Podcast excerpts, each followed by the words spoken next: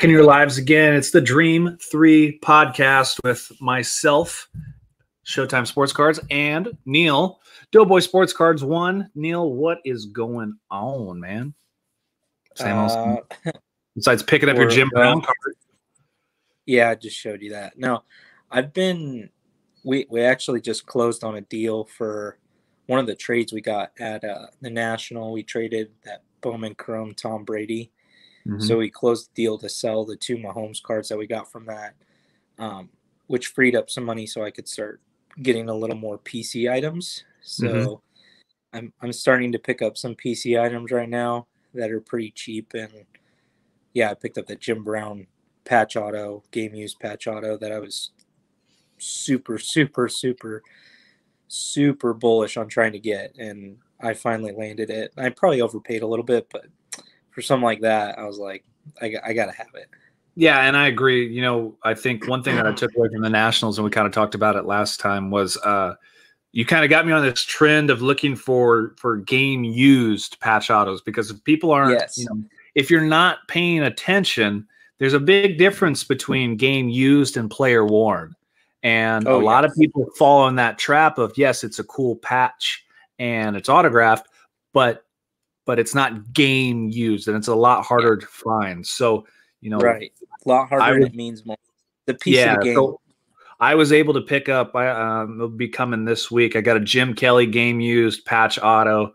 Um, I love watching Jim Kelly growing up, and I've uh, I'm on the look for for some more out there. I think, and I texted you today. One of the uh, one of the products that I that I really like looking at is 2006 National Treasures timelines. I used to have a Jim Yeah, Auto card like that. yeah. Yeah. It- I, would- I, yeah, I haven't had a chance to look at those. Um, but if there's some sick cards in there, I'm definitely I'm definitely down to get some of those. There are. There's sure. a couple on eBay right now. There's like a, uh some Dan Marinos, Warren Moons. Uh, who else is out there? Troy Aikman, Emmitt Smith. There's a Deion Sanders out there that's pretty cool. That was like 145 bucks that I really, really, really want to pick up. I but- love Deion. So do I. And I think you know with Deion being a collegiate coach now, I think that takes off and and he stays in the limelight because you know that's that's kind of how some of the card prices are, are working up and down is those people who stay you know kind of relevant. Relevant Yeah. Yep. Yeah. for So sure. So we can't start off the podcast. We got to thank our sponsors just like normal. Thank uh, Slab Savers. Uh, get your custom slabs, protectyourslab.com. Um, use Dream3 to get 10% off anything you get on the website. So you got your single card slabs, you got your big 30 PSA cases. You know, That's right. if you have per, if you have big time cards, protect your investments, and also if you're shipping cards, use gradedship.com. Got the perfect inserts for anything that you're shipping because you know we can't trust the post office; they will crush and destroy boxes. On purpose. So so use Dream 15, get 15% off. I know if you buy anything for myself on eBay, you're gonna get this box if it's a slab or if it's a high-end card. And I'll I'll write everything in here just to let you know.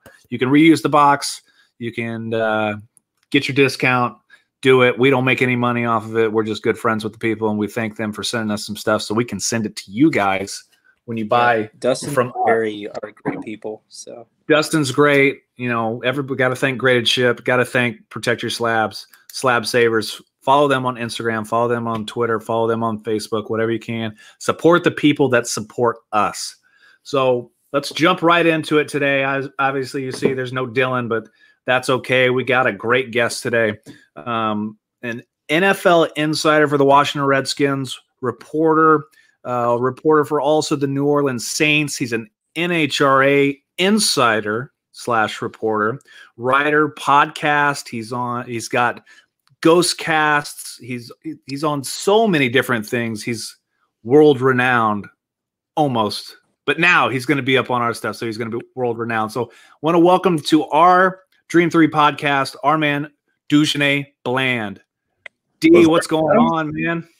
Nothing much, man. Having a good time and just dying for some football. oh Yeah. dude, It was I'm fun. so ready. I'm yeah. I'm so excited for football, and obviously, kind of like that's how that's why we brought you on. But first, I want to let I'm going to give you a few minutes. I want you to kind of explain, especially to our newer followers or people who don't know you or follow you. Please, kind of like give out your story, let the people know a little bit about your background. Well, I got started just doing a, a normal show on YouTube. Um, it was called the uh, let's see if I can remember the name. Uh, Straight Shooting Sports Talk. So I did that for a while. We just did it. Um, you know, did some highlights for games and NFL and certain things that you know grind my gears. Um, I was able to get discovered by uh, Lake Lewis, our CEO here at Sports Journey, uh, and just kind of rolled on from there. Uh, covered the Washington football team for a long period of time. Uh, started picking up some little things and kind of doing some things with the NFL. Uh, you know, just stumbled on because I tweeted about NHRA. Um, was able to get in. Uh, Scott gave me an opportunity, came to Gainesville, and it was all she wrote ever since. Uh, that's really my passion. I love oh, no. blast doing what we do. No, that's awesome. And like I said uh, earlier to to Neil, you know, you, you and me have been you know close sharing information for for a long time talking football i've been on your show a couple times um, you know anytime we can sit down and not just talk drag race and we're talking football you know you can see where our passions are so we're like big Christmas football right house now. in here yeah it, it's christmas and you know we, we were saying on last week's podcast like football makes you feel better it does physically mentally and emotionally. Now, not playing anymore, you know, I, I feel physically better because I'm not slamming my head into people anymore. But physically, you know, football's back. We we got the preseason. We had uh, the Hall of Fame game last weekend. You know, as to be expected, those guys had five days to get ready. Not the greatest of football, but football is still football. D, let me let me get your thoughts. You know, you had the Steelers and the Cowboys five days to prepare kind of we know it was sloppy football, but did you see anything that you could take away from it? Um, yeah, you got different guys that you know you want to look at. Uh, I was really kind of looking at the trenches, especially for um, you're you're looking at the Pittsburgh Steelers uh, and even for the Dallas Cowboys. Who's to uh, provide them with that second leg, uh, or those guys that that can come in in case of an injury. We know it's not a matter of if, but a matter of when when it comes to injuries. So just looking for those types of guys. I saw Wilson out there. Uh, you know, it's it's it's a um, you know they have a three-headed monster over there in Dallas, but you know it's not just about those three guys. Someone's going to have to emerge uh, to spell and do different things to create openings um, and to give them other looks because people pick it up on stuff like that uh, as the season goes on. So they're going to have to find guys that can step up and be able to contribute. Neil, what what you watch the I game kind of like? Yeah, yeah. Go ahead. Yeah, D, D what do you what do you think of Dak Prescott? Um, you know, I, I thought Dak has done what a good a job with what he's been given. Uh, I will say that Jason Garrett did not play to his strengths early on um, and did not allow him to shine. Um, I, I, thought he had some glimmers there, but I, I, still don't think he's with the right coach. I mean, you know, come on. I, he, you saw the ending in in uh, Green Bay for McCarthy. He comes here and the amount of coaching gaps that he's made, and again, I believe is part of the reason why Dak got hurt. Um, is the reason why he's where he's at. But I think he can ball. Uh, I always thought he could ball. It's Top five quarterback this year. What he does best. Top five quarterback this year. Uh, I, I don't know. That's there's a lot of good quarterbacks coming top up. Top ten? Can you give me top ten? I'll give you top ten if if their defense can ball. Um, it, it, can't be all on his back this year. Um, and I think that's what's been the problem is that they've had to go into a pass happy type of offense most of the time because I mean basically Zeke is pounding his head between you know up guys' butts. There's no there's no holes. So if they can go back to where he's breaking runs open and really pounding the defense, now things will start opening up. Because let's not lie, he's got the weapons on the outside. Oh, so I don't know. I'm so huge. I'm huge on Dak Prescott this year. Yeah, we, I, I enjoyed Me and Caleb have talked about that a lot. So yeah, I mean, you know, I would let I like you know I I have nothing against Dak. I think he's a good quarterback. Don't think he's great. He does have the weapons around him, you know, minus a subpar defense, I believe. And, and but you know they tried to fix that in the draft, and we'll see. I mean, you you got Zeke, as long as he can stay healthy, also, and Amari Cooper can catch some footballs. I mean, you're going to have you need a number two and a number three type wide receiver, but you know, we'll see what Dak does. I mean that that conference. I'll tell you what, though, trash. Did you watch Micah Parsons? Man, that guy is a bad dude. He is a bad dude. He moves and he yeah. tackles very well. Yes, he does. Yeah, he. It's, that is probably the anchor that they've been missing for I don't know forever.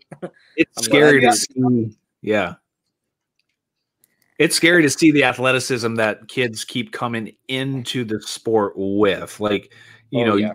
a couple years ago, like let, let me think. Uh, uh, Penn, when I think Penn State linebackers, I think of Paul Posluszny, who you know who got drafted by the Bills. Um, you think of you know some major hitters, but you know the athleticism just keeps getting. They just keep evolving. Right. They're like big tight end slash wide receivers with that speed that they have. That can run four four. Yeah, like, it's insane. Absolutely insane. I mean, top three of the top linebackers that were talked about had sub four forties. Yeah. Absolutely insane. Yeah. They're, Another thing that I stronger. I like their secondary though. Another thing that I pulled away from the Hall of Fame game was I really like on the Steelers Najee Harris. Like you watch him, you watch him get the ball. Najee Harris, it takes the team to bring him down. Like he is a workhorse back. Yep. Me. That, that's exactly what Pittsburgh needs. You know, they lose James Conner to the, to the Cardinals. You know, you don't really have a premier running back. They've had uh, Samuels, Conner. Who, who else have they had that? Like they yeah. they've had like yeah they've had like a handful of running backs over the last few yeah, but I think Najee Harris, premier back, probably you know stays healthy. Knock on wood. All running backs you know, he, he's the next he's the next superstar. Yeah, he can pound the rock.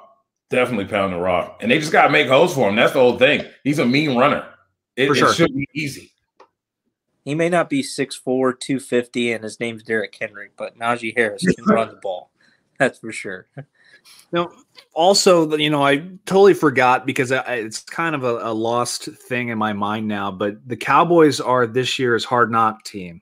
Now, at the beginning, I find myself before each season going back and watching the original Hard Knocks, you know, with with the Ravens, with you know the Bengals, with you know the early stuff. D, in your opinion, has has Hard Knocks been played out? Do they need to come up with something new and something fresh, or is it still interesting to you to see this behind behind the scenes look, even though it seems to be the same handful of teams over and over?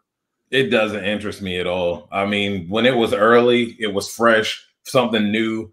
Um, now I don't see how fans can be impressed with it. It's not very impressive. It's not innovative. It's the same old thing. And to be quite honest with you, it seems like to me that they would take advantage of the storylines. And and I'm not the Cowboys are not a storyline. They've been 26 years of trash. No one wants to talk about that. Okay. There's other teams out there that have gone out in the draft and done some work to put themselves. I, I would think the Raiders would be a good topic to talk about. Look at the Chargers; they have a young quarterback, uh, a young football team ready to go. Cardinals would be one. Even the Bengals at this point. I'm not a huge Zac Taylor fan as a coach, but when you look at what they have, the potential Browns, the potential, but we're going with the old generic, same old stuff. It would even be like putting the Washington football team on there. It's just the same old same old. Give us something new, intriguing. Push a mm-hmm. storyline with it. Mm-hmm. Yeah.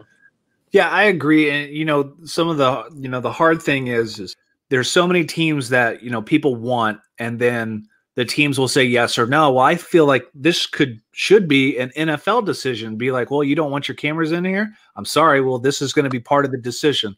Let's say the Patriots or the Colts or or a top, let's say top tier teams. Because when you think of hard knocks, nine times out of a ten, you're you're gonna get a bottom bottom feeding team who's Yeah. you know their their biggest thing is Jon Gruden's the head coach. Antonio Brown's coming in. Jerry Yeah. Jones wants to be on TV more. You're not getting the the insides and outs of Bill Belichick, even though you know how interesting or how boring that might be. It's still, you know, you kind of want to see how the guy works and how the inside of their building works Right. you know, I'm thinking of trash seasons. I think of the Falcons. Like there was no storyline there besides like Julio Jones coming back off of injury, shocker, or that uh who who was the coach? Was it uh not Marty Smith? It was uh Dan Quinn. Dan, no, it was before Dan Quinn. Oh. Uh, white hair. Oh, oh gosh, why can't I spit out his name and I know exactly what you're talking about? He wears glasses. Yeah, yeah. Terrible. Just a terrible season. Yeah, that Terrible. was awful. There's nothing better than uh, there's nothing better than the first season with Siragusa, Shannon Sharpe, Ray Lewis, like like that. That is like how football football camp is, and those those are great episodes. They are. Um, so also with this weekend, you had the Hall of Fame induction. You had some great play. You had Peyton Man. Well, you had last year's class and this year's class in a two night thing, which I thought was very very well done. I hated it that they moved the speeches to what like six minutes. You only had six minutes. Thanks Ray Lewis for for taking like forty five minutes on a speech. But what did you expect? Um, so you know, I thought I didn't. Li- I haven't listened to all the speeches yet, but I thought Edgerrin had a great speech. Obviously, Peyton had a great speech. John Lynch was, was pretty good. Um, looking towards next year on the modern players, who do you think is going to be a first ballot Hall of Famer if there is going to be any in the modern players next year? You're looking Yeah. at like Andre Johnson, Steve Smith Sr. You know, Steve Smith gonna get shoe in because he works for NFL Network and they see him all the time. But he deserves it, in my opinion. But He's a grinder, It's hard. I mean, he it's hard, but for I mean, for him and his size and what he did as Mhm. a player for in his size, I think outweighs all the big guys who, you know, the Megatron like guys who made big plays and they had the girth. He was just killing folks and he's small, but a big attitude. Yeah, yeah. a big attitude. Anquan Boldin, Hall of Famer or no? Not if you throw it, not if you got to pick between, you know, uh, if it, you're gonna add him in, then yeah. But I mean, if you got to pick him over Steve Smith, no, It's it's it's the Hall Agreed. of Fame, not the Hall of Very Good. that's right. I The say only- no. I'll be honest. The only thing I remember of Anquan Boldin was him getting smoked in the end zone and getting knocked unconscious. Yes, That's all Yeah. I remember. that's right. That's all I remember. You know, he was a good receiver, but he was to me, it's my opinion, he was not a great, a Hall of Fame receiver. No, True. Even Art Yeah. Monk. But he reminds me of an Art Monk, but even a tear down from him. Like you know what I mean? Like at least you remember Art Monk for things. He was shorthanded. If if it was third down and seven, you were going to get that eight yards for a first down because you know you could count on him. Anquan, I don't think of him that way. He reminds me of that, but he didn't. He wasn't. He doesn't stick out for that. I agree. Uh, a couple of guys who who could be on the first team list.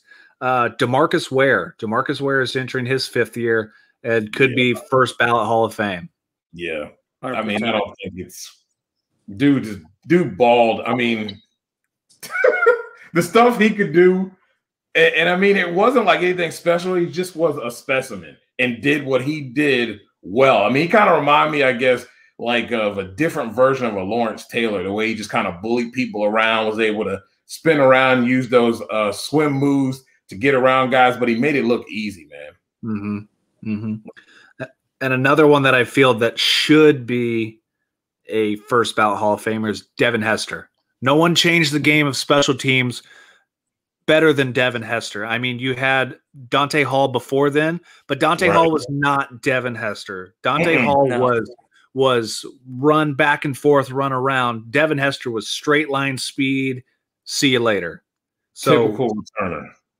Exactly. Like the premier, when you think of kick returners, you think of Devin Hester. Yeah, definitely. So I don't think I don't think anybody's ever been scared of special teams until Devin Hester came into the league. Like that's and I how like, watched he Brian just Mitchell as a returner, and I agree with you on that. He could have scored eight times on any given day, and you Yeah. really thought he was going to do it too. Yeah. So a couple of the guys who are on the second year list who didn't get in this year but have a chance next year to be finalists: Leroy Butler, Torry Holt, Sam Mills, Zach Thomas, Reggie Wayne. If you could pick two out of those, who's getting in? Corey Holt, Reggie Wayne, Torry Holt because you're because you're a homer. And Reggie Wayne because I, You're a homer. yeah, well, I mean, I say Sam Mills uh, be my first. Second, man, between I'd have to say I'd have to say Reggie over Torry though. I sadly would agree, and I'm a Rams fan, so I would say Reggie. I, I would say Reggie Wayne and Zach Thomas. I like Interesting. Zach Thomas. I'd like Zach Thomas, but not over Sam. over Sam Mills. Yeah, not over Sam Mills.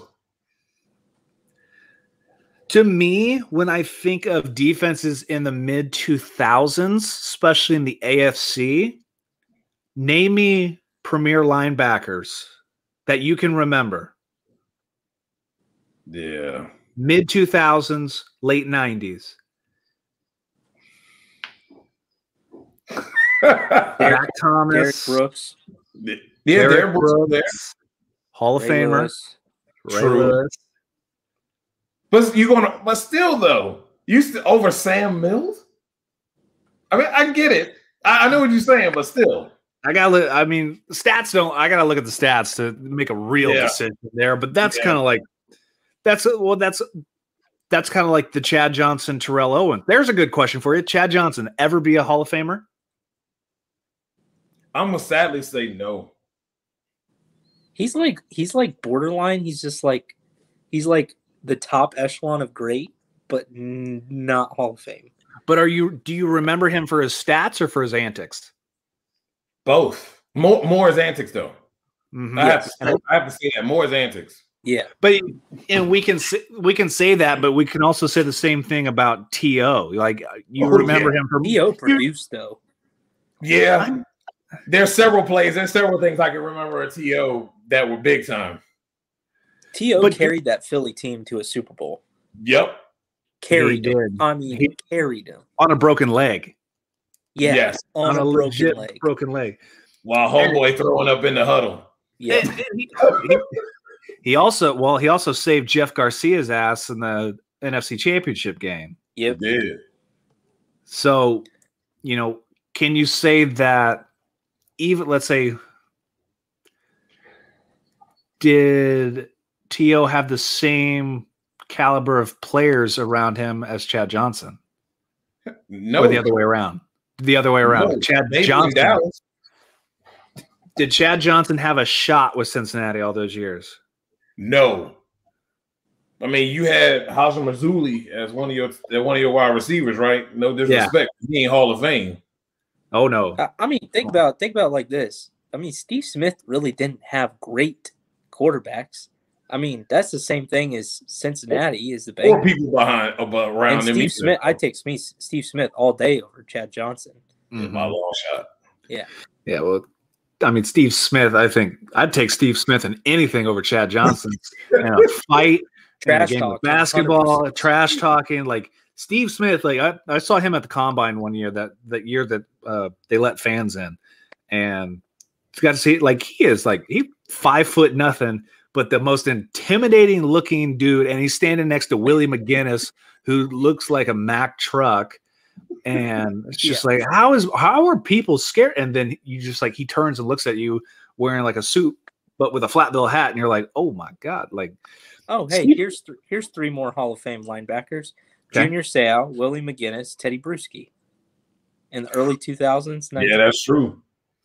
See, there's more. There's more out there. We just got to get the we just got to get the brain moving a little bit. Yeah, gotta get the brain. moving.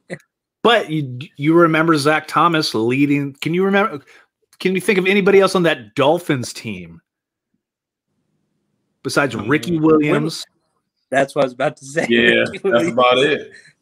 Yeah, Ricky it was Williams. Ricky Williams, Zach Thomas, OJ McDuffie, a little Uh, bit of Ronnie. right. Brown. Yeah, Ronnie Brown, and Hey, barely. Ricky Williams, Ronnie Brown was fun to watch. it So- was fun to watch. Um, obviously, Ricky, you know, good Hey, old Ricky, Ricky. Ricky is living the happiest life that anybody could have. right. He is perfectly content living we- in we- his house We, in the middle we of saw it. We saw it at the Nationals, man. He's still signing autographs like a mug, man. You see his stuff everywhere. Oh, at the National, I found a. Uh, uh, some guy wasn't selling it. I tried to buy it from him. Um, it was a game used patch auto, and it had like the Dolphins logo in it. It was the Mhm. sickest thing ever with those colors. It was the sickest card I've ever seen. Well, I had before, and I shouldn't have sold it. I had an out of ten, uh, Edgerrin James, Ricky Williams dual auto. I shouldn't have sold it. I shouldn't have sold it, but you know, whatever. You live and Yeah. you learn. So you know, we're looking forward to. We got three more weeks of preseason. Um, now you have the majority of teams in here, and you start looking at storylines. And I think, from my personal perspective, you have the biggest storyline: Carson Wentz. He's going to be out for a hot second. Colts got to figure out who their quarterback is. The sounds from camp is Jacob Eason is starting to struggle, where Sam Ehlinger is starting to pick up. Um, this kind of worries me, but we're going to find out in the first preseason game. You know, uh, uh, Jacob Eason has got to sit behind Philip Rivers and learn for a year. We're going to find out if the Colts need to bring somebody in. You, if the Colts have to bring somebody in, who do you think would be on that list? Are you thinking of Nick Oh. Foles? Are you thinking of Gardner Minshew? Are you thinking? I would go with Gardner before uh, Nick Foles. I mean, Hot- Lightning, you know, I think he's burned that candle out. I mean, seriously. Um, Gardner is a guy who I think has a lot of talent. It's just unfortunate that you got new leadership in there now, and they're going to go in the direction that they're going to go in. Um, I don't know if he really has a fair shot in Mhm. that. Um, a the Colts would be a good spot. It would definitely help them out with the Colts running game. Uh, they do have playmakers at wide receiver. He has mobility. You worry about his consistency, but at that point, I mean, you kind of he's kind of you know one of the better uh, quarterbacks to go with if you're looking for a long term solution. Because I mean, you know, it's not good if you you know what they say about quarterbacks. You know what I mean? If you got two, you don't have none. So Yeah. you kind of go between two guys. Somebody needs to make a move quick and show that they're capable of running this team, and they have to make that decision quickly going into the season, or they're they're really in a in a division. I think that's the Titans to lose. They they have an opportunity. Just have to make sure you make the right decision now as who or what you're going to do at quarterback. You think? Have you heard about them trying to bring in Marcus Mariota to the Colts? I heard a rumor. I don't think Gruden will. I don't think that's I don't think one it works because he's a he's a more of a running quarterback than uh, not saying Carson doesn't run, but Carson's not not a a run first type guy. Maybe back when he first got into the league, he was, but after the first injury, I I don't think he's a run type first guy. Mariota showed, you know, what one week of good flash. I, I don't think he's worth it. If anything else, the Bears want to get rid of Nick Foles and his contract, and they'll get rid of him cheap. Uh, Gardner Minshew, you know, to me, Foles he's a is, Foles is probably a good a good pickup. You can get him cheap. you could get him cheap, but I don't want that. The Colts aren't going to do that because they don't want the media drama of Folds coming in to replace Wentz again. right. So Is they'll that definitely going to be the story. I they'll tried do to tell you this. I tried to tell you this earlier on. Wentz ain't gonna make it. He's just Well, gonna fizzle out. You might as well, well- bring in the Super Bowl MVP to come save your season because it ain't gonna Get be your, Carson get your hey, get your jorts and mustache ready because I'm on the Gardner Minshew train, bud. Three running backs. I do just like hand them off. Gardner. I love it. So let's see. Uh, today it looks like uh, Saquon Barkley's back at practice after an ACL injury. You know, Saquon had a pretty good rookie season. You know, unfortunately, second year got the ACL. Uh, you know, he was behind eight trash, and I mean absolute dirty brown trash water offensive line of the Giants. Like what's this guy got to do? I'm I'm glad he's back. I hopefully he explodes and goes back to the way he looked his rookie season. But you know, D, what are your thoughts on Saquon Barkley?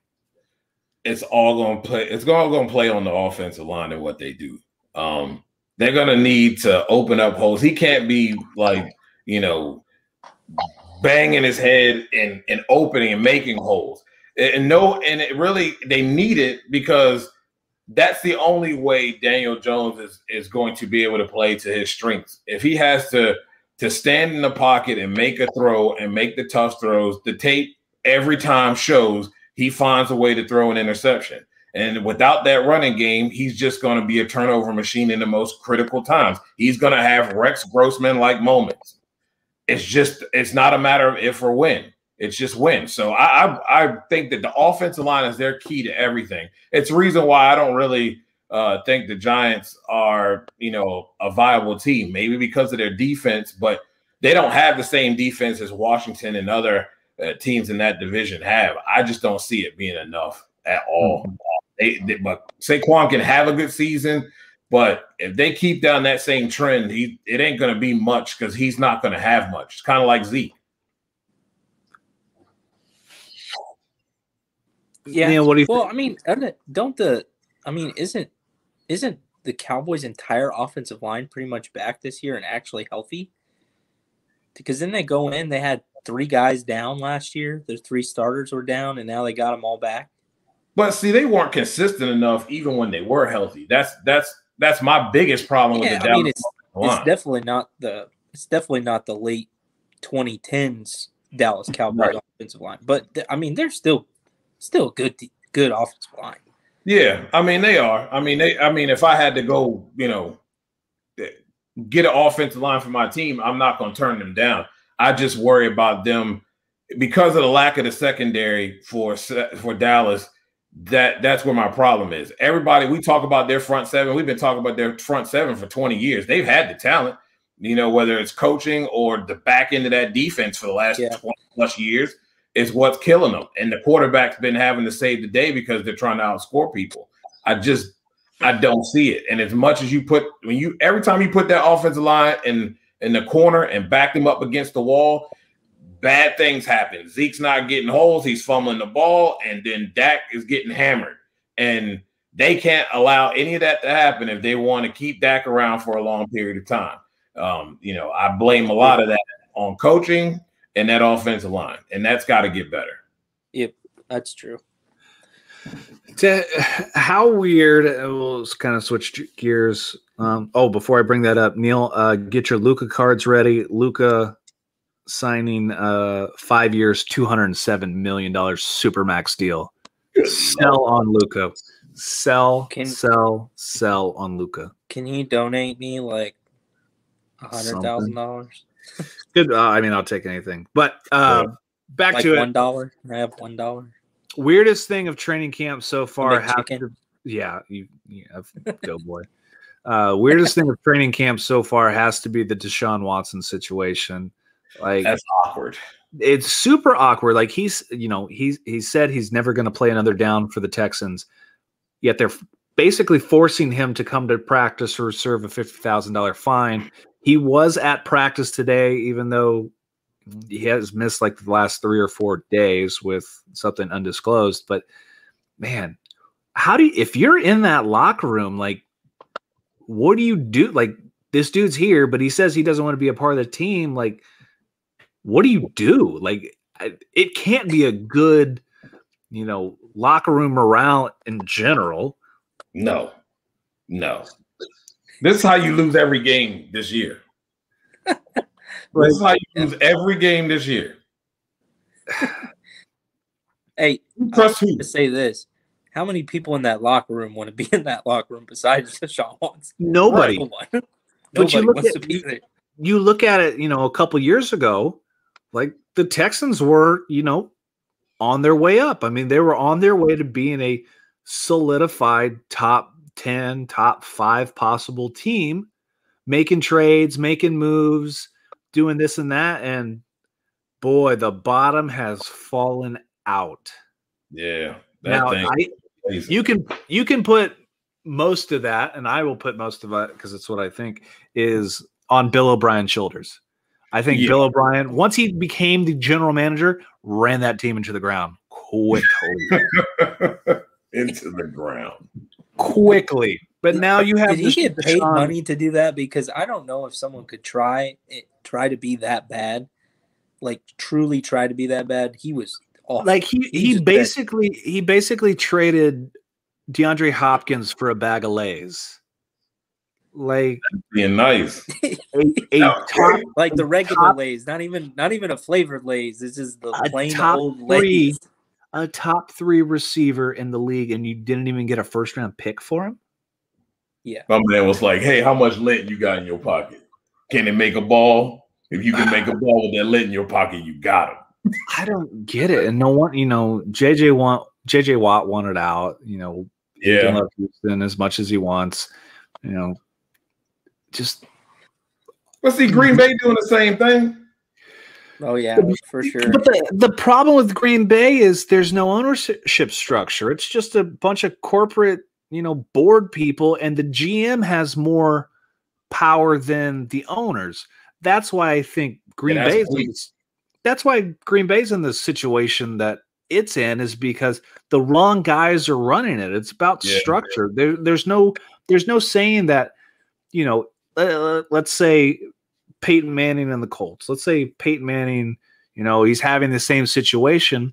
You think Jim Mercer, oh, T.Y. Hilton's a perfect example. So T.Y. Hilton, you know, he's a free agent this year and he's going to leave Indianapolis 100%. I, I thought for sure. And I guess they're trying to get this deal done. He's got multiple offers from multiple teams. And Jim Irsay calls him. He said, "Hey man, we uh we get this deal done." He goes, "Oh no, we're still off." Jim Irsay says, "I'll be right back." Calls Chris Ballard. Deal's done right on the dot. So when you have an owner that's invested in your team, that's willing to put the money up instead of being a a board or multiple even multiple owners that have you know different interests like to me Right. when i when i hear like the the green bay ownership meeting you know we made you know 175 million dollars in investments like i'm owning this team because i want to win i don't care about investment take our Right. investment and pay that quarterback so i can win a super bowl Right? Whoa, whoa, whoa, whoa, whoa! It, is the money really the problem though in Green Bay? No. no That's what I'm saying. I don't think money is the issue. I think I like they just don't want to play there. Like Aaron, Aaron just doesn't want to play. Is it Davante because he- Adams is on the Aaron is on the Aaron swinging from Aaron's wiener, and he don't want to play either. is it because they If don't want to not playing. I don't know. But is it because they don't like Green Bay or because they don't like the general manager and what he's done to structure the team? Hey, I, think it's I a didn't. I didn't like my head coach. You didn't like your head coach in, at high school, but we still played for him. I had no other choice. I didn't go. I didn't go. I didn't go and switch to Avon High School because I was going to be soft. Like You- no, I just played. Well, There's you, there's you- got to be a sense of pride for the the community more so You than can't. GM. you can't. There's a rule against that, Neil. Yeah, ain't no, no pride when it come to them dollars. Ain't no pride. Every player's a business though now. Yeah. it- because now the players view themselves, each individual player views themselves as a personal business. So they're gonna do they're gonna make the business decisions for them. I don't agree that that Aaron Rodgers is a crybaby. I think Aaron Rodgers makes good points.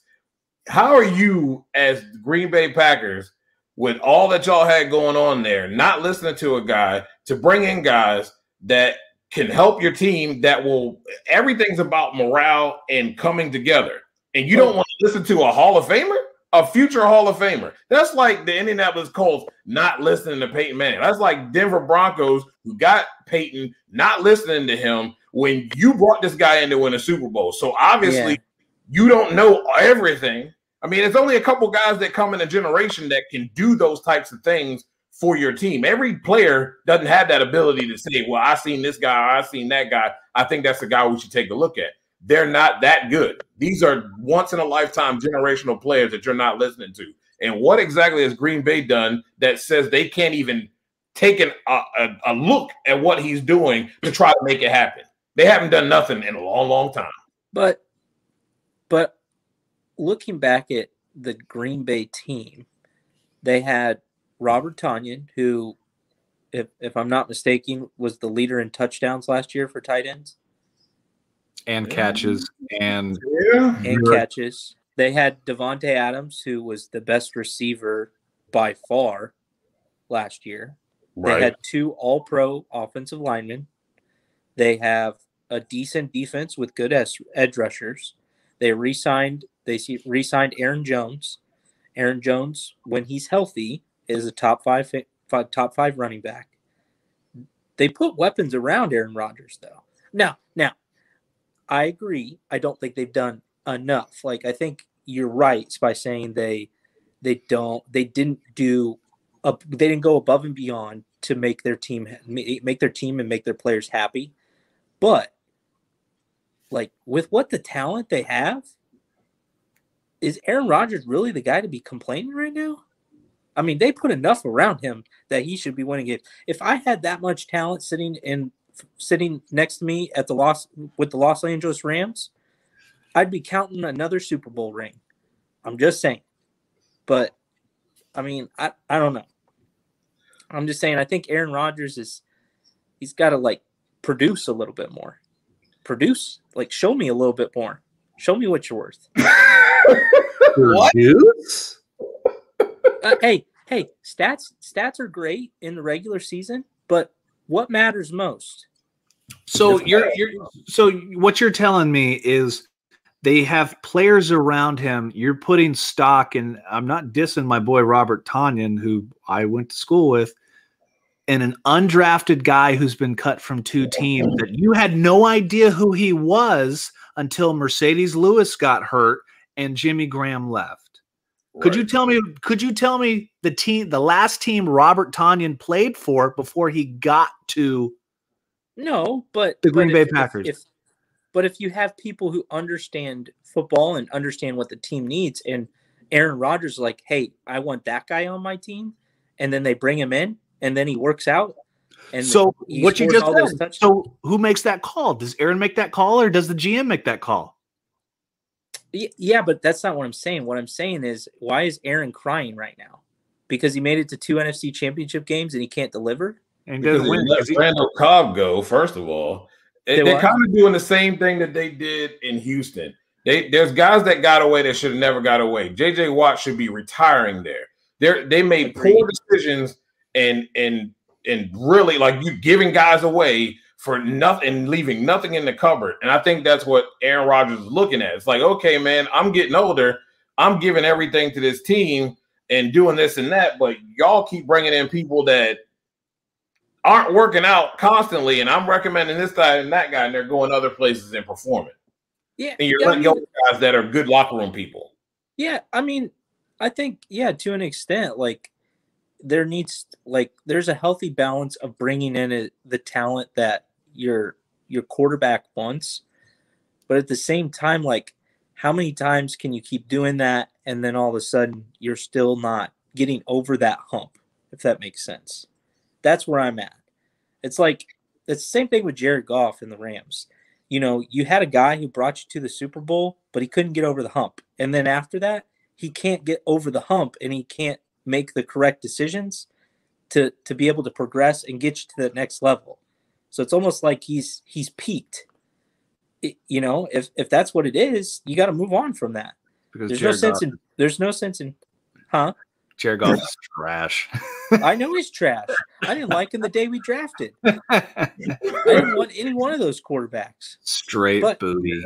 it is mm. what it is but but i'm saying mm. like sometimes you got to mix it up and i think part i think partly it's on the ownership but i also think partly it's on you know aaron Rodgers just didn't get the job done Uh, you got which Now you- tom brady gets the job done I mean, that's Tom why Brady? we all think he's the GOAT because he gets the job done. Oh, man. Brings Yeah, I, wine. I ain't go. That's hard to. That's hard to deny right there. When Tom Brady went into a situation where he didn't have no chemistry, had COVID the year, didn't even have the amount of practices or any type of like off season to get ready, and comes out and lights to join up. Yeah, That's crazy. and he goes into Green Bay and beats Green Bay in a home game. Yeah. So, so when let- all those when all those Tampa Bay players are used to 85 degrees and sunny, they go to 40 degree weather. Now it's not Green Bay in January. It's not snowing, Right. but still, he goes Right. into Green Bay and he says, "I'm just better at life than you." Well, yeah. So let let's stick in the NFC North and uh, kind of one of the, I would say, oddball coaches of the year. I'm gonna say Dan Campbell. Like, D, what is your opinion on Dan Campbell? I remember him from Hard Knocks on on the Dolphins being a crazy tight ends coach. Now this dude is an NFL head coach, and I watched the behind the scenes stuff of the draft this guy reminds me of every crazy offensive line coach I've ever had, dipping, you know, got big old things to chew in his mouth, yelling, screaming. Now you see, you know, his players are doing push-ups and sprint and like like he's talking about, you know, biting people's kneecaps off and fighting like this guy's a crazy dude, but can that work in the NFL? Ask Mike Singletary if it worked. I mean, you talking about grown men. See, this is why this is my same thing I throw at uh my man in Jacksonville, come in here as a college coach. Um I- you know, does that stuff that you you talking about grown men. We ain't talking about Pee Wee League. I'm not talking about the school up here, Valdosta High School or Lowndes County High School up here. You know, we yelling at kids. These are grown men. Like we, you know, you tell young kids to go bite somebody's kneecap off. Grown person look at you and just laugh. Like, what is this guy on? He's all jacked up on Mountain Dew. What's going on? so I don't know if that works, man. I, I mean, if you know, everything is about people buying in, of course, but mm-hmm. I just don't. We've seen that type of ho hum stuff before. The we've seen the other end of the spectrum, the Steve Spurrier spectrum, and, and we've seen this before. Mike Singletary is is a good example of that. Look, that thing worked for about a week or two, and guys look at this and like, this is corny as all get out. another example is you look at the Giants and that situation. You know, you had the you had the the fight, and Danny Dimes ends up in the bottom of the pile. Now he has everybody running hundred yard sprints, which you know, damn near no NFL player wants to run no hundred yard sprints No. and doing push-ups. And you had three guys retire within a week after that. Yep. Retired. That's not good. Look, that tells you right there all you need to know. Eh, People not buying in, and grown men ain't playing kitty games. Like, you know, that ain't that ain't gonna fly. Yeah. It's just not, and they will turn their nose up to, to it quick. yeah, we're in the we're in the NFL. Like one thing, you know, Jonesy told me when he got to the NFL, like you realize real quick that this is a business. This isn't college where, you know, we're scrapping every day trying to fight, you know, trying to get to uh the next player, stuff like this. If you fall or trip in practice, guys will beat you up because if you land and hurt them, you're costing them money Yep. so you know you're not when you think of players yes they're going hard yes they're you know they're crazy athletes like that but they're not looking to do that you know get their ass chewed out running to the ground running gassers half gassers stuff like that and, and you saw that with the giants like the two offensive linemen retired Yep. Like- I mean, what you want to start doing next? That little clap thing they do, breakdown, ha, breakdown. Yeah. I mean, we're gonna start doing that now. Like, I mean, that ain't nobody doing that. that's Pee Wee stuff. These are grown men out here. yeah grown men that got got sponsorships. They've got you know deals with Nike or whoever. You know they're a walking business, and you're gonna have them running hundred yard sprints and fifty yard gassers. Get out of here. Yeah, they're going to be like, you know what, uh, you know, uh, I'm retiring. By by retiring, I mean I'm pulling my name out of the hat. Hopefully, somebody else picks me up somewhere. you, look, you, look, at Joe Judge. You know, he's he's got the Belichick coaching tree. He's from that. Like, Yep. and you look at the Belichick coaching tree over time. Like, it doesn't always pan out great. You look at Matt Mm-mm. Patricia. You know, you know, great Yeah. defensive guy, terrible head coach. You Yep. look at Bill O'Brien. Now, what's he going to look like with Nick Saban this year at Alabama? That's going to be uh, oof. To put two- those two guys in a room What's together, he I, there? I think he's the OC. Yeah, I believe so. He's the he's the- OC. I, he's either the OC or the quarterback's coach. He's something over there. It's Mm. but- he's gonna he's gonna get he's gonna have those players. He's gonna have those players opting out. They'll be like, I'll just take I'll just take my NL NIL contracts and I'll go to the NFL. I ain't gonna play for Bill O'Brien. Exactly. yeah, he's he's the OC and quarterback's coach at Bama this year. Mm. I'm not playing at Bama. nope. But uh, I mean, I, I Yeah. wouldn't. I would O'Brien there. Nope. I say pass. N- no, I'm like going to Georgia. Oh, I mean, Shoot, yeah. I, will I'll go. Div- I'll go to Division Two. I'll go play at Valdosta State. Yep. saw so I also saw like the Raiders. The Raiders had what two players, a running backs coach, and like the uh, president of football operations all retire within you know two weeks before camp started. So does that give you something that there's something happening in the desert? Man, I mean, it could be. Uh, they could have people waiting in the wings, and that may be. I mean, that's kind of weird to do that right at that time, though, right? I mean, if you're going to do something like that, that should happen right at the off season. Um, sure. It it doesn't. I won't say. I think we'd have to wait and see. You know what I mean? But it doesn't look good. You know what I mean? Mm-hmm. You hope that's by design, but that's a that's a by design. That's kind of poor. You want to do that way before you, unless these guys worked hard on this particular draft and they wanted to work through the draft. But then you ask yourself, you had OTAs and mini camps to to you know to, to hit the road. Why you wait till now? But you remember that it was either last year or the year before, you know, the Raiders fired all their scouts. I think it was either right when Mayock came in or right before Mayock. To me, and I'm looking at it, and I've been to a, a handful of training camp there's it's, some way, somehow, the Raiders inside out always figure out a way to screw it up, whether it be coaching, whether it be uh-huh. Gruden influence, whether it be from the top down. Like there's always something inside the organization where they figure out how to screw it up. Yep. I don't know how you make Mike Mayock look not like Mike Mayock. Like I, I just don't understand that. And that the only other thing I can think of is there's some influence from Gruden.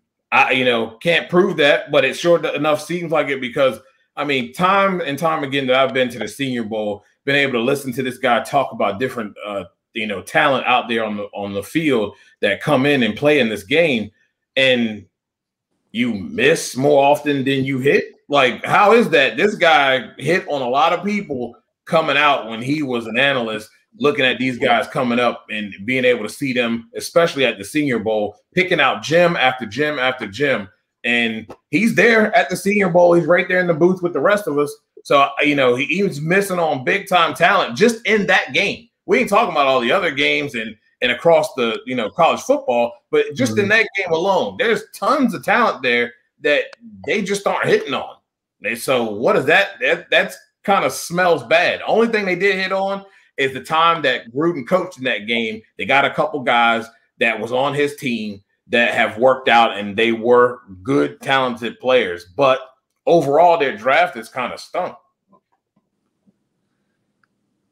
Yeah, I mean, you, you look at it; it's typical Raider football. You you think they're going to draft somebody, and then you look at who's got the fastest forty time. You go back to Yeah. Darius Hayward Bay. Like Darrius Heyward-Bey couldn't catch any uh, when he played for the Colts. It was the worst, the worst time of my life. Like that dude could be wide open. I I Darrius Heyward-Bey. Didn't they pay him some absurd absurd amount of money too to come play? No, it was only like a one or two year deal. The the the guy It was like I- two years, like eighteen million or something It was stupid. something stupid that I would never pay DHB for, but DHB reminded me a lot of now there was and, and D, you would know this name, Pierre Garcon. Pierre yeah. Garcon was he could make the ridiculous whatever catch, but the most simple routes drops. He yep. was like 75% drop all the time, you know, division three guy. But if you needed like some rowdy, crazy flip over catch, one handed catch, he has it. But he was just so he was so and he he went to try to go get more money, which was great. Uh, like we said, it, you know, it's a business, but dude could not consistently catch at all. No. You needed a third and a dime, and he dropped that dime every time. May I mean, don't get me wrong. I ain't get I ain't making no excuses for Kirk Cousins, but uh, I mean, there's all there's plenty of times where you know Pierre be open. I mean, open. Just all you have to do is just catch it. I mean, it's easy stuff, and he's just putting it on the on the dirt every time. Every time. It, it hit him right in a bad spot, right in the hands. Yeah, right in the, right in the hands, right in the hands, right in the gloves. Man. Oh, Neil, what are you looking at? That, like, if it was twenty feet over his head, he would have caught it. But man, right yeah. gloves. Neil, like when we're looking at the NFL, you know, coming up, kind of like, what are you looking at? You know, either with the Rams or just, you know, preseason football. Like, is there anything that comes out to you? Um, I mean, I, I as far as the Rams go, like it, Cam Akers was a huge blow. I yeah. mean, if Cam Akers is playing, that team is is got a chance. He's got a chance to beat Tampa Bay, and it's got a chance to make it because the defense is there, the offense is there. They got weapons. They got tight end. They have a good O line.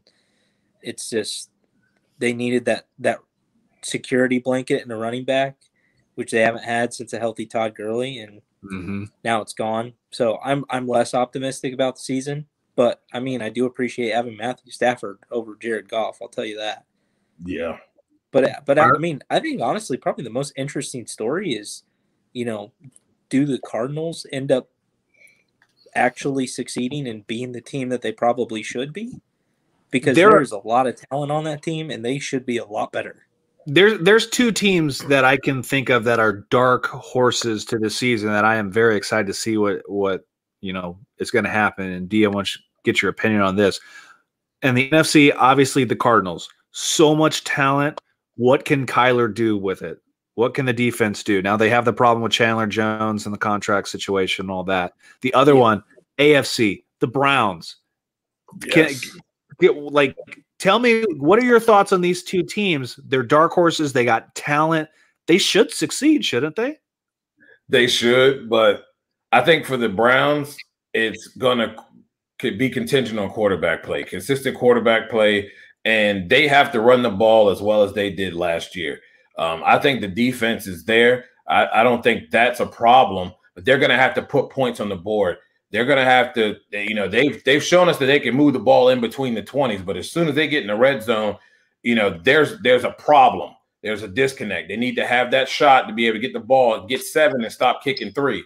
Um, you know, when you look at um, the Cardinals, I mean, they've got every chance. And you talk about the mobility of Kyler Murray. Um, you got the running game, you you got the weapons. It's just a matter of the defense delivering. I thought I thought the two divisions that are going to be pretty interesting, uh, especially the NFC West.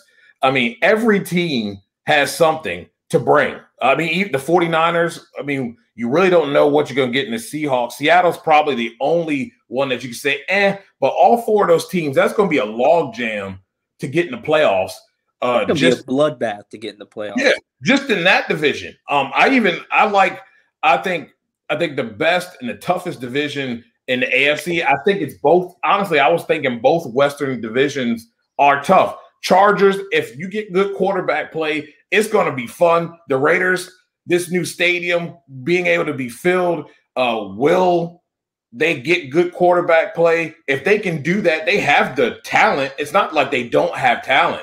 Uh, Denver, it's a matter of quarterback play. If they find that right, that right nucleus, they've got everything else that they can at least be able to compete. Then you got the Chiefs there, obviously, but it's going to be those two divisions are heck. That's a log jam. Of who's going to not only win the division, but it puts a hurting on everybody else because you could probably in both of those divisions, you could probably pick at least two that you know could possibly make the playoffs right out the gate in both of those divisions. Easy. Oh, 100%. You got you you realistically in in the NFC West have four teams who could be playoffs in, Mhm. without Yeah. Like if Yeah. if if the if the Niners have mediocre quarterback play, they are probably going to be a playoff team just because they can they they're so deep and and talented everywhere. And then it, it- out in the AFC, like you said, like you got good quarterbacks out there, other than Denver, but Denver probably has the best defense by far in the NFL.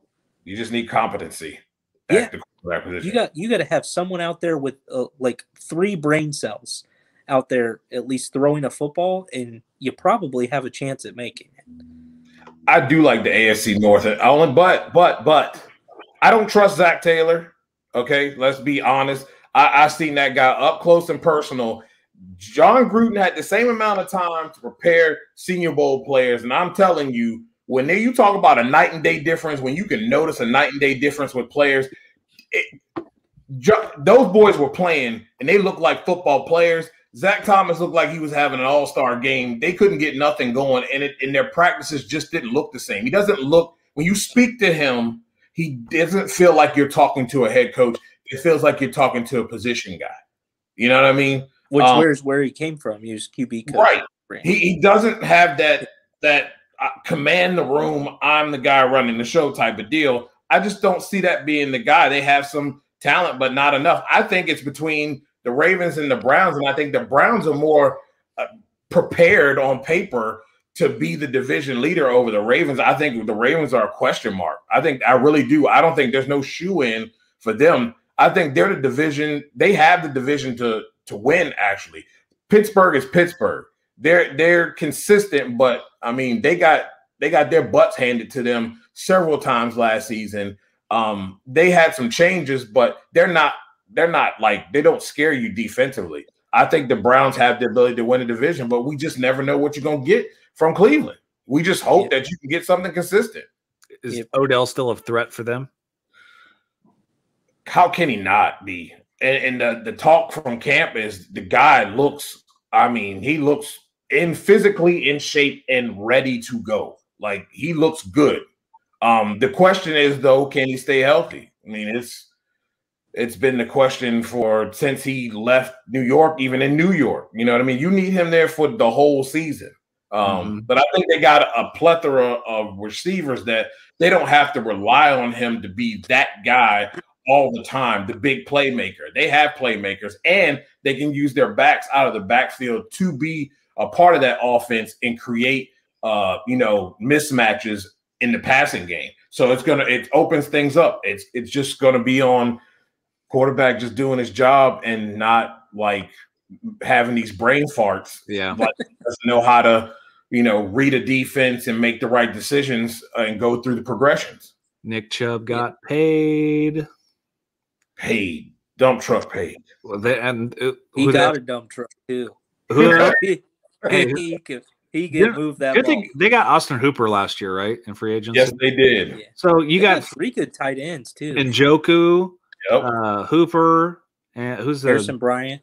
There's Yes. Bryant, like yeah Jarvis. Landry. guys you so they're they're stocked with talent like like you said dude like it's it falls on the quarterback position baker's gonna have to be the one to lead it is he the locker room leader absolutely is he the mental leader yes but can he do it on the field consistently Yep. congrats you you won a playoff game and you beat the steelers but what with the steelers one and four down the stretch at the end of the season you know big ben falling apart get ready for dwayne haskins to take over like I- like can, uh, show, Yes, show, show it to me for the rest of the, for the entire season like i i think the browns are america's team and Yeah, the- I- america I- wants to see the browns win I think so. I do. is That's for sure. So still thinking about coaching. Is Robert Saleh the guy to turn around the Jets? It's to be determined. because it can't be Zach Wilson by himself. We saw that with Sam Darnold. You you have to me, he has nobody around him. Offense or defense. You got Jamison Crowder. I think he's trying to find excuses right now. Look that you got the kid, or like yeah, Jamison Crowder. Let me think of la- last year's class. Like, Mm, they ain't got That's nothing. he Yeah. couldn't get the job done. So you know, we'll see. I mean, I like him as a head coach, but we'll see long term. I, I just don't know. I I just don't know. It's hard to say because ownership has done such a poor job, and that's another team that was right in position to be able to consistently make the playoffs, and then y'all make some real poor decisions on hiring, and then you want to blame everybody else Mhm. for the for the stink and the stench that's that's in in New York in in in Jets organization. Now starts at the top, and they've made bad decisions. Do you know much about Robert Saleh as a coach outside of him kind of being a rah rah defensive guy? Not much, not much, and not not that I know of. I mean, like you said, good defensive guy. Seems like the guys buy into him. Uh, has good leadership ability, but outside of that, nothing that proves Hmm. that he's going to be successful as a head coach. Yeah. Mhm. I. I, I tell you what, that it seemed like everybody on that that 49ers defense loved playing for him and gave 120% effort on that field. So yep, that's that'll be a help. yeah, I, I don't know. He see he seems like he could be a good fit. I just just the Jets organization. He's- Yep. So D, dive in for me. Uh, the Washington football team. You got Chase Young. Um, let me know what you're seeing, what you're hearing, what you're following. You know, is Washington football team are they on the rise? Are they someone to be looked out for this year? I think so. Um, my only question is right now the offensive line hasn't been as well as you would like to the, for them to be. They haven't been very consistent. Um, uh, Sam, I think it's Cosmi. He's done an excellent job in coming in, and he's looked good in camp. Um, uh, Damani, da, yeah, Damani Brown, Dyami Brown, dude is balling, man. He could, he really looks like when I talked about Terry McLaurin at the Senior Bowl, that's who he reminds me of coming in his rookie year.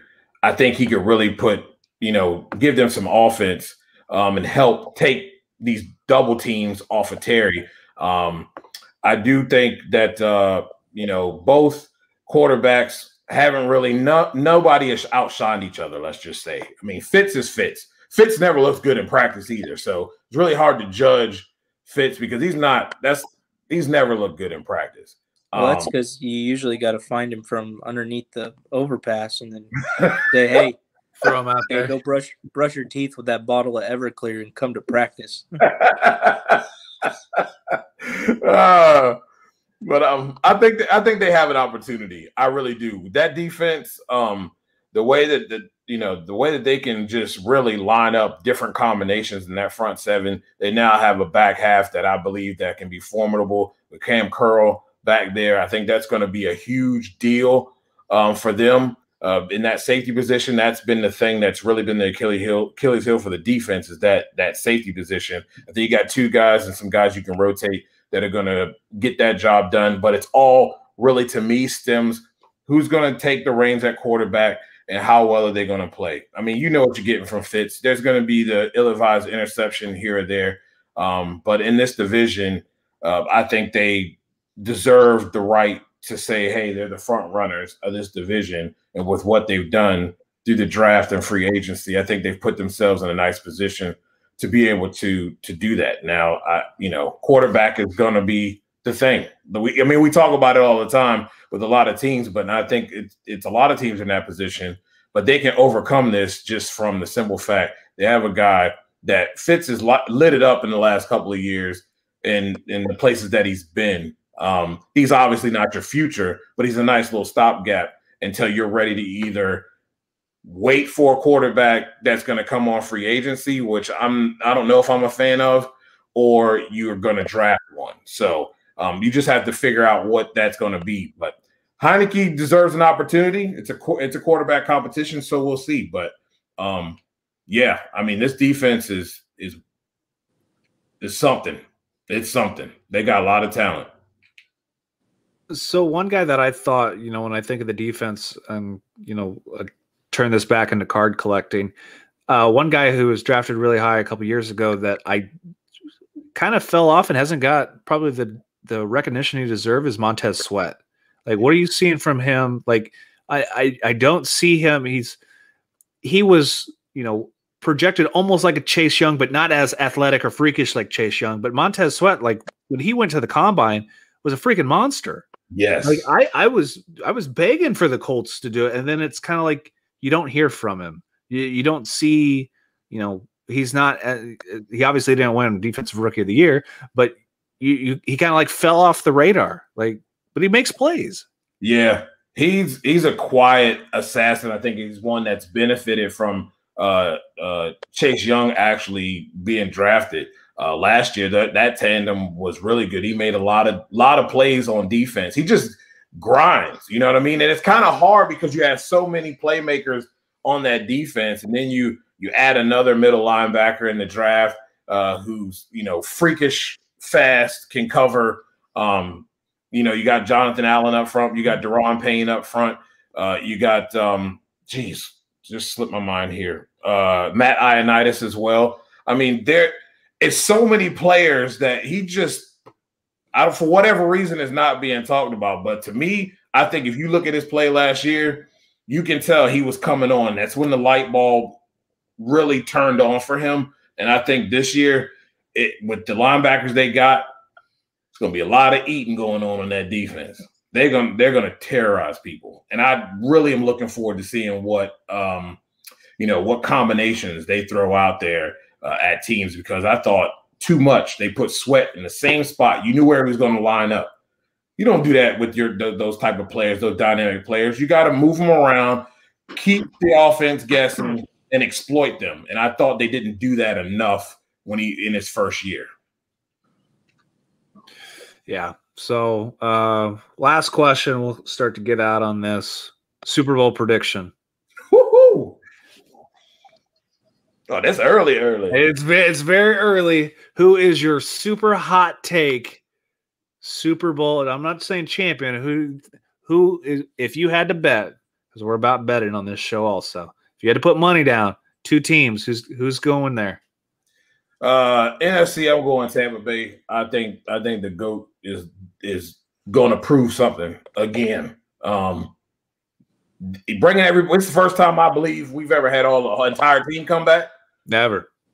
Uh, so, I mean, the chemistry is already there. They know what's at stake. Um, the go we know how he reacts. I'm going with Tampa Bay on that one.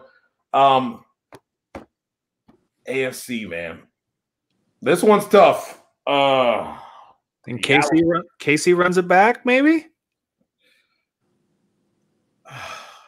I'm gonna say the Buffalo Bills come out Hey, I like that Josh Allen guy. No one circles the wagons like the Buffalo Bills. I'm saying that the Bills Nation, Bills Mafia gets their butts back in the Super Bowl. And uh that's gonna be fun. Um, Josh Allen, that dude balls. I like the way he plays. Um, I hope that his play continues to be smart to where he doesn't take unnecessary hits, but that boy balls out. And I think if anybody can do it, they can do that. That's my pick right there. And I stick to it. Oh, I'm gonna sneak this one in. Sam Darnold, Dak Prescott. Who? Who would you rather have? I'm taking Dak all day. Thank you. I, I tell that I t- him and Dylan, they are on the Sam Darnold train, and they are borderline idiots for thinking like Dak Prescott. I like better than Sam Darnold. But it ain't, yeah, no way. I'm taking I'm taking that twice on Sunday. Yeah. But when 100%. when Sam Darnold puts 50 on the Jets week one and I sell that car for triple of what I bought it. I'm be a Sam Darnold fan all day. I ain't gonna Hey, that. Hey, I, I would. I would too if I could turn something like that around. Yeah, I would cool. be too. So, D, let them know. Uh, tell them where they can find you on social. Tell them uh, about your podcast. Tell them about your Ghost Cast. Um, just let them know where they can find you out there. Well, you can find me on at Not Bland Twenty One on everything. Uh, mainly respond Instagram and and Twitter. Um, you can find the Ghostcast, the Not Bland Show. It's on Ghostcast. Uh, you can look up the cool Ghostcast card that uh, Ryan did for that. Uh, amazing stuff over there at Ghostcast. If you're looking to find your voice, then that's the place to be. So I would highly, highly, highly recommend it. Um, and you can also find me on the breakdown. That's on all podcasting platforms. It's myself and Karita Parks. We go into a lot of NBA, uh, Washington football team, Saints stuff, NFL, some hot topics. You know, we we touch on a little bit of everything over there. Um, and uh, yeah, oh, I would even drop the NHRA card also on uh, Ghostcast as well. a lot of fun stuff. Uh, love love talking all sports, and uh, I love talking shop with the fans. So um, yeah, I welcome the follows. Yeah, we appreciate you being on. It's always great. I'm sure we'll have you on more times throughout the season, talk football, because that's our number one thing around here. Yes, sir. Um, for me and Neil, uh, thank you everybody for listening, tuning in to the Dream Three podcast, seeing everybody, you know, do some comments, chime in, like, share, subscribe. You know, we'll start doing some giveaways here soon. Make sure to follow our sponsors, Graded Card Solutions, Slab Savers, protectyourslab.com. Find us on Instagram, Twitter, Facebook, wherever let's talk about some NFL. Let's talk about cards. I don't care if you're right or wrong, but let's just have some fun, man. A so, lot of wrong. Yes, a lot of wrong. I mean, we're just we're, we're hot take nation over here. Hot take nation. So until next Monday, man, we will see you guys later. We are out. Peace.